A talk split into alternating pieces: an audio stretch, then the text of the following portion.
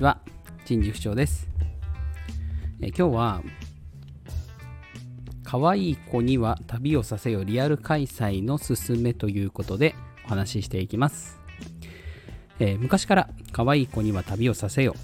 まあ可愛い子ほどちょっと試練を与えましょうみたいなことがあったりしますがこれ本当にやってみませんかっていうお話です。ただし、まあ、小学生に一人旅はさすがに無理がありますよね。うん。むしろちょっとやると何か起きた時に相当責任が問われますし、まあかなり後悔するんじゃないかなと。うん。何が起きるか分かりませんしね。昔は、えー新幹線に乗るところまで親が見ていて、で、えー新幹線の到着駅に、まあ、祖父母が待っているみたいなことをされたっていう経験がある方もいるんじゃないでしょうかね。私は聞いたことがありますね。誰だったかはちょっと覚えていませんが。うん。え、誰でしたっけね多分友達だったと思うんですけど、うーんまあいいです。それでですね、じゃあ今回は、えー春休みにもし旅行に行くような予定があるのであれば、その計画をお子さんに任せてみませんかっていう話です。えー計画を立てる。うん。これ簡単なように見えて、すごく難しいんですよね。まあ、車で行くか、電車で行くか、バスで行くか、飛行機で行くか、えー目的地はどこにするのか、予算はいくらなのか、えー考え出したらキリがありませんので、まあ、親が示すのは、えー予算ですね。で、えまあ、交通手段は一旦子供に預けてもいいんじゃないかなと思います。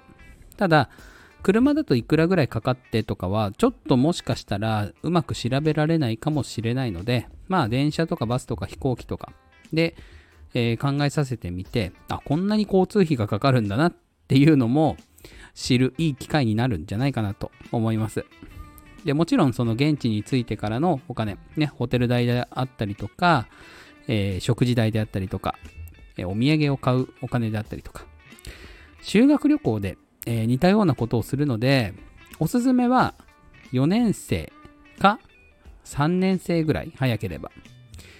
このくらいだと結構そのお金についての理解も進んできていて、えー大きな数も、えーある程度進んでいますので、多分やることはできるかなと思います。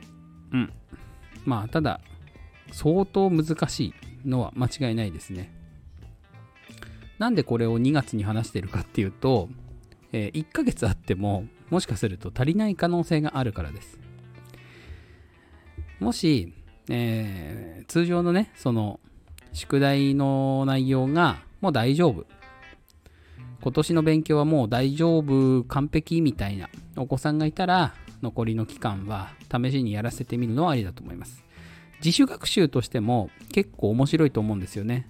まあえー教員という立場から考えても、えー算数の内容、社会の内容、もしかすると国語の内容、ね、理科も入ってくるかもしれません。まで含んでいるので、まあ、総合的に学ぶことができる面白い教材だなと思います。じゃあ、えーここどうするかっていうと、うーん、まあ、とりあえずざっくり計画立てさせてみて、どこに行きたいかとかですね。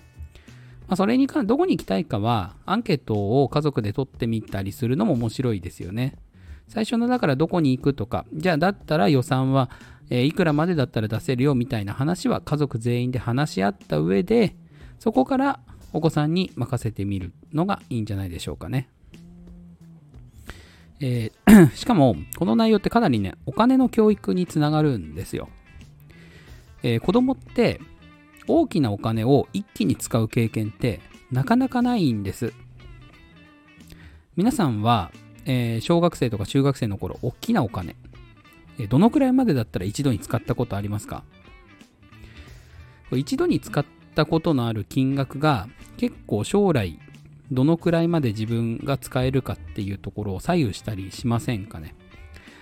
私はあんまり大きなお金使ったことがなくてうーん中学生ぐらいの時にドカベンを全巻一気に買ってで、それを全部現金で払ったのが結構大きかった記憶ありますね。何万円とかっていう話だったんで。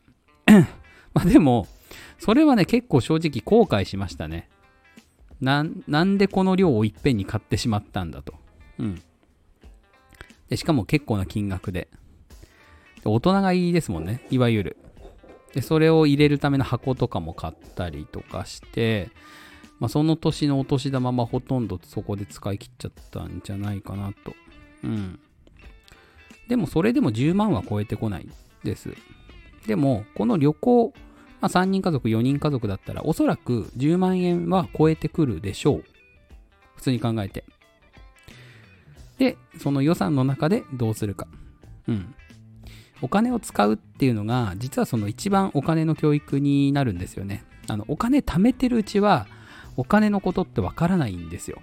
結構。使ってみないと。何かに使って失敗したとか損したっとかっていう経験を子供のうちに積んでおくと大人になってから、えー、その経験が生きてくることが結構あります。むしろそこで失敗しておかないと大人になってから急に大きな失敗したりします。えー、それこそなんかマルチにはまったりとかなんか騙されちゃったりとか詐欺にあったりとかうん。え、本当に必要ないものをドーンって買っちゃったりとか でそういうお金の使い方を大人になってからしてしまうぐらいだったら子供のうちにちょっと失敗しておくぐらいがいいと思います。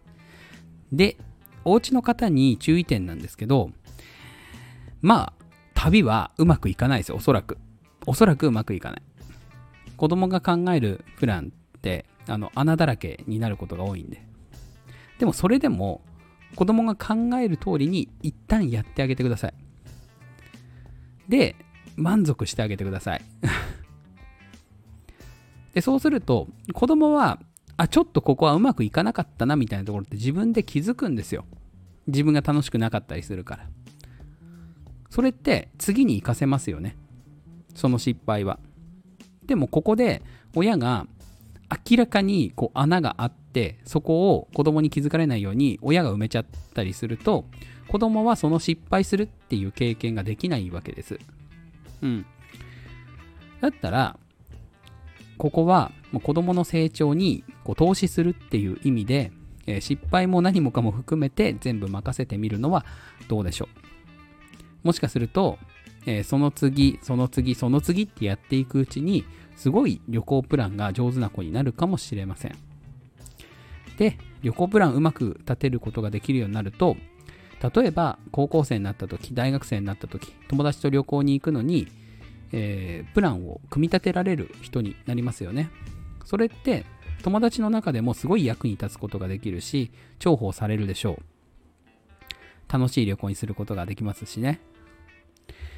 だからこそ、えー、子供のうちに、まあ、お金のことで失敗しておく経験を、うん、その意味も含めて可愛い子には旅をさせよ。リアル開催を進めています。はい。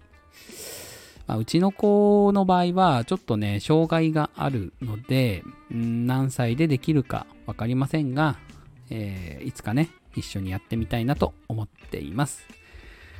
さて、今日の放送はここまでです。いいなと思った方は、コメントやフォロー、いいねをいただけると嬉しいです。それでは良い午後をお過ごしください。